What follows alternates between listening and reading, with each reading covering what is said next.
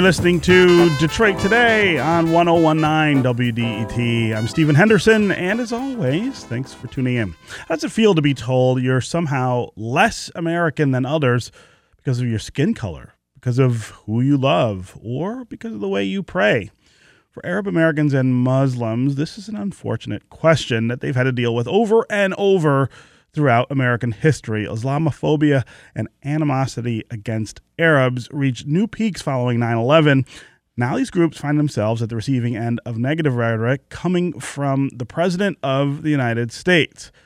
What has the Arab American and Muslim American experience looked like over time? Has it always been difficult for these groups to gain acceptance here in the United States? We're going to spend the rest of the show talking about that. And my guest is Ismael Ahmed, host of World Music Program, This Island Earth, Sundays at 5 on WDET. He is the founder of Access and former director of the Michigan Department of Human Services. Ismael, welcome to Detroit Today. Thanks for having me, Stephen. Absolutely.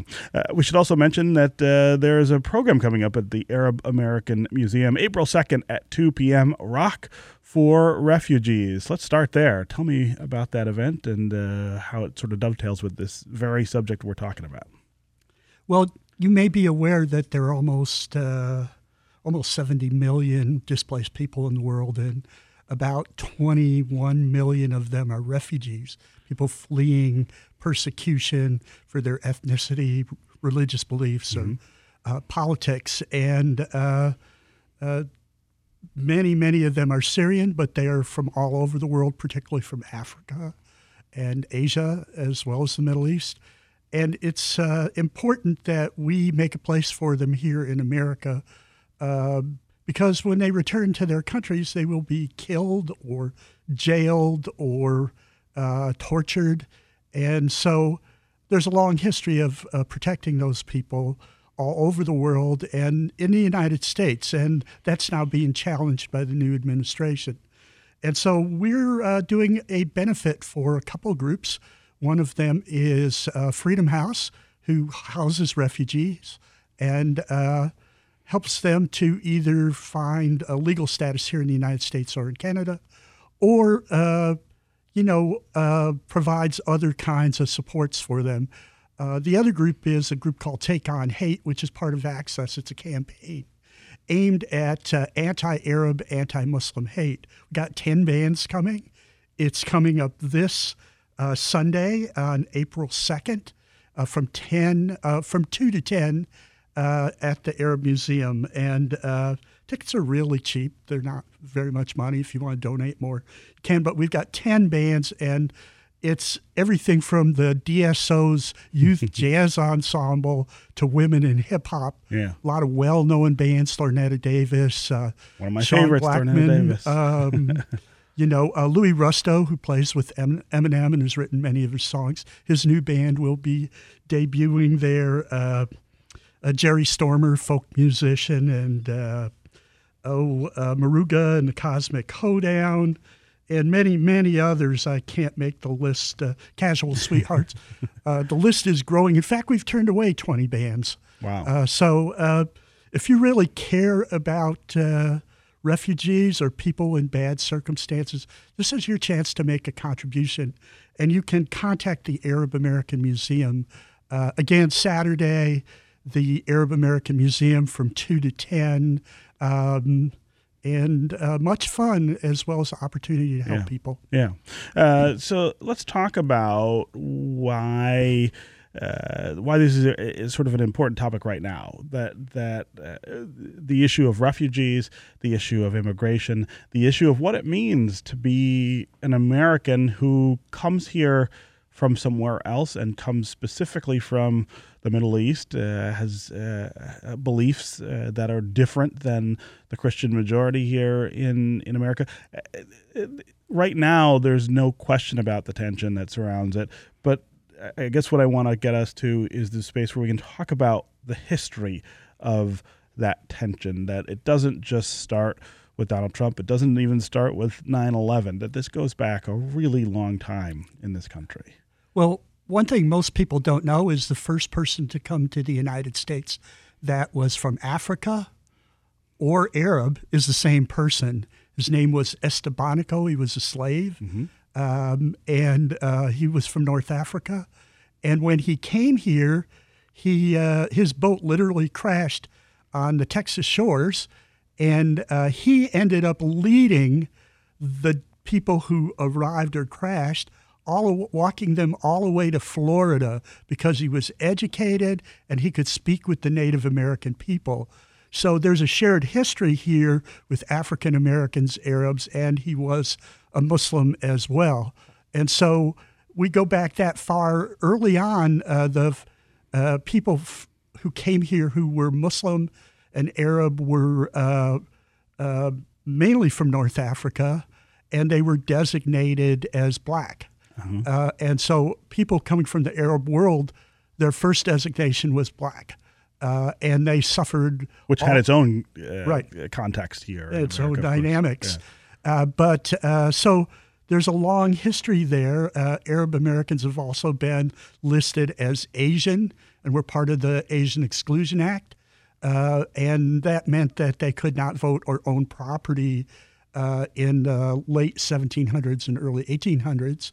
Then they were designated as white, which... I still can't figure out why, but anyway, so they've gone through a lot of designations. A lot of how people of Arab and Muslim descent were looked at in the early years was really through the lens of Orientalism, English Orientalism in particular, kind of Sinbad, belly dancers, sure. That kind of thing.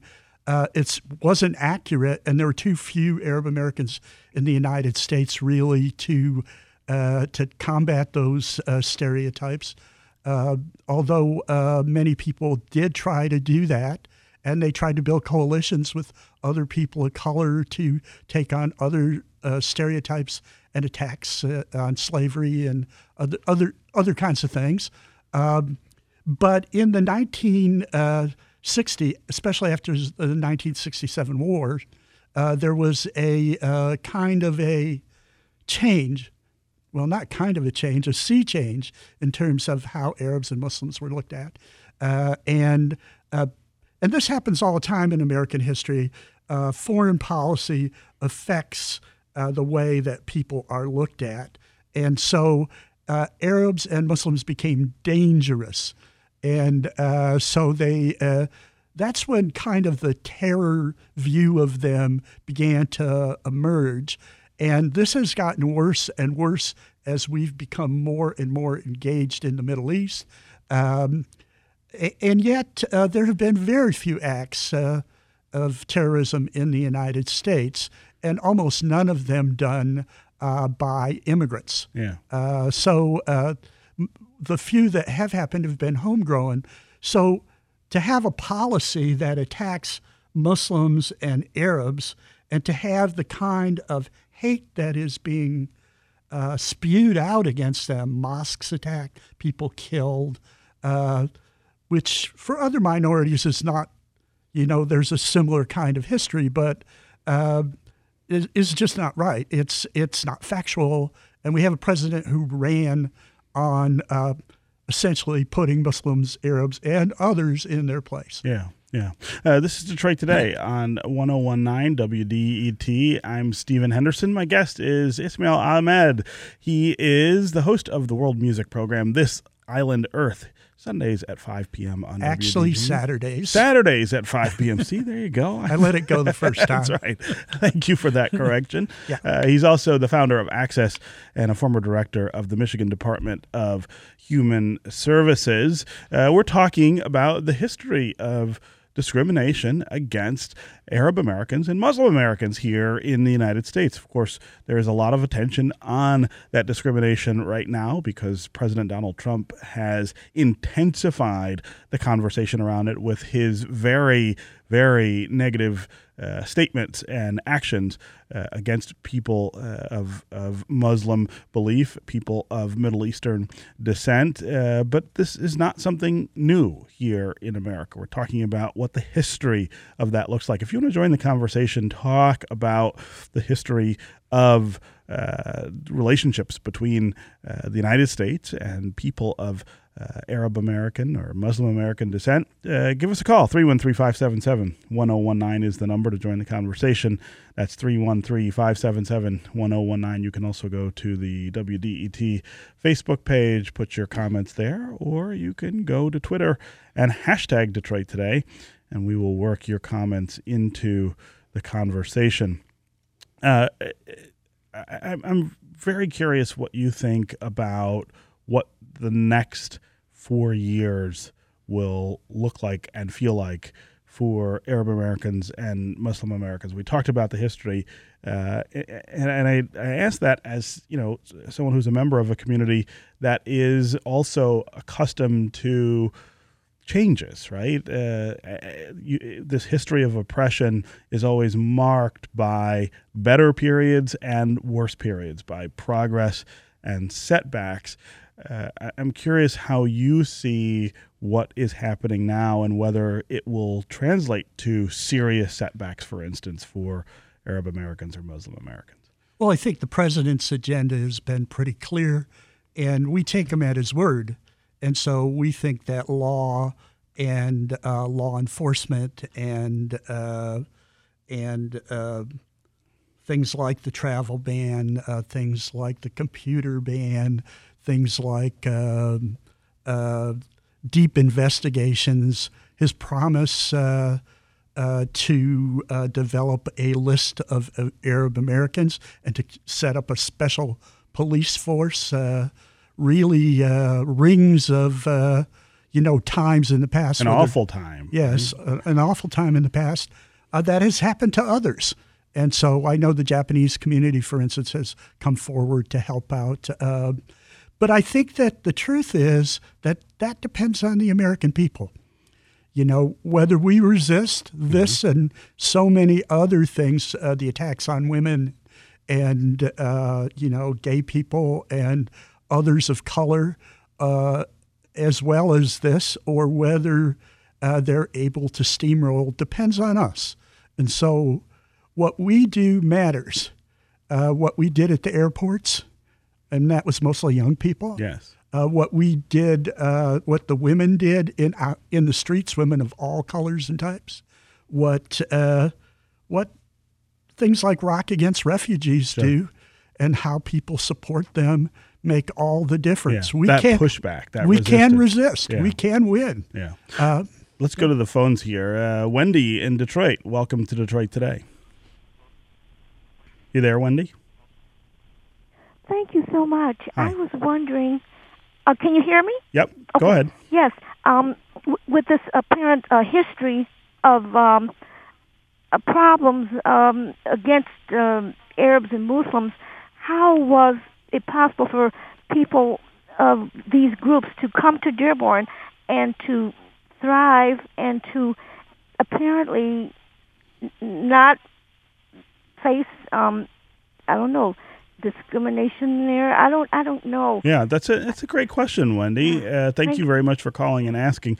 Ismael Ahmed, talk about why Dearborn has become such a sort of foundational geographic place for Arab Americans and Muslim Americans. Of course, when I was a kid growing up in the 70s and 80s here in Metro Detroit, Dearborn was not that and was not a particularly welcoming place for African Americans, and when it was a much wider community than it is now. Talk about how Arab and Muslim Americans have found a home there. Well, Dearborn has changed over the years, first of all. And let me just say that it was not the most welcoming place for Arab Americans either. There was an attempt by the Hubbard administration to literally physically remove that entire community. There was a 40-year urban renewal fight with them.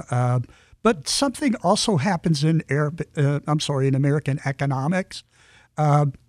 you may be discriminated against, you may be hated, but when they need you to work, you know, they will bring you. Right. And that's the truest example I can find of that is whether that's slavery or African Americans from the South, or it's Latinos. Uh-huh. You know, Latinos are a particularly good example of this, and Arab Americans are as well. So even though it wasn't always welcoming there, yeah, we still came, thrived, and worked, as all of us struggle to do. Yeah, yeah. Great question again, Wendy. Thanks very much for that. Let's go to Abe in Detroit. Abe, I've only got about a minute left, so you got to be quick. Hello? Yeah, go ahead, Abe. Thank you for taking my call. I just want to add that, you know, my faith, I'm a Muslim American, and my faith is in the American people, not the administration, and that no matter what law, it's the Constitution, it's we the people are welcome, and the people are loving, and that's what matters, you know, at the end. Yeah, yeah. Great point there, Abe. Thanks for calling and making that. Ismael Ahmed, I want to thank you for being here on Detroit Today and having this great conversation. We should mention again that 2 p.m. on April 2nd at the Arab American Museum. The event is Rock for Refugees. Goes from 2 p.m. to 10 p.m., correct? Mm-hmm. And you can get tickets. Can you get tickets there at the museum? You can get them at the door or contact the Arab American Museum. Absolutely. See you all there. All right. Absolutely. Everyone go out for that.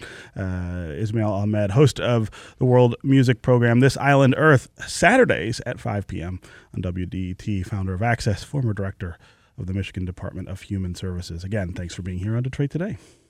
Thank you. Absolutely. All right, that's going to do it for me today. I will be back tomorrow. I hope you will, too. This is 101.9 WDET, Detroit's public radio station. We'll see you tomorrow.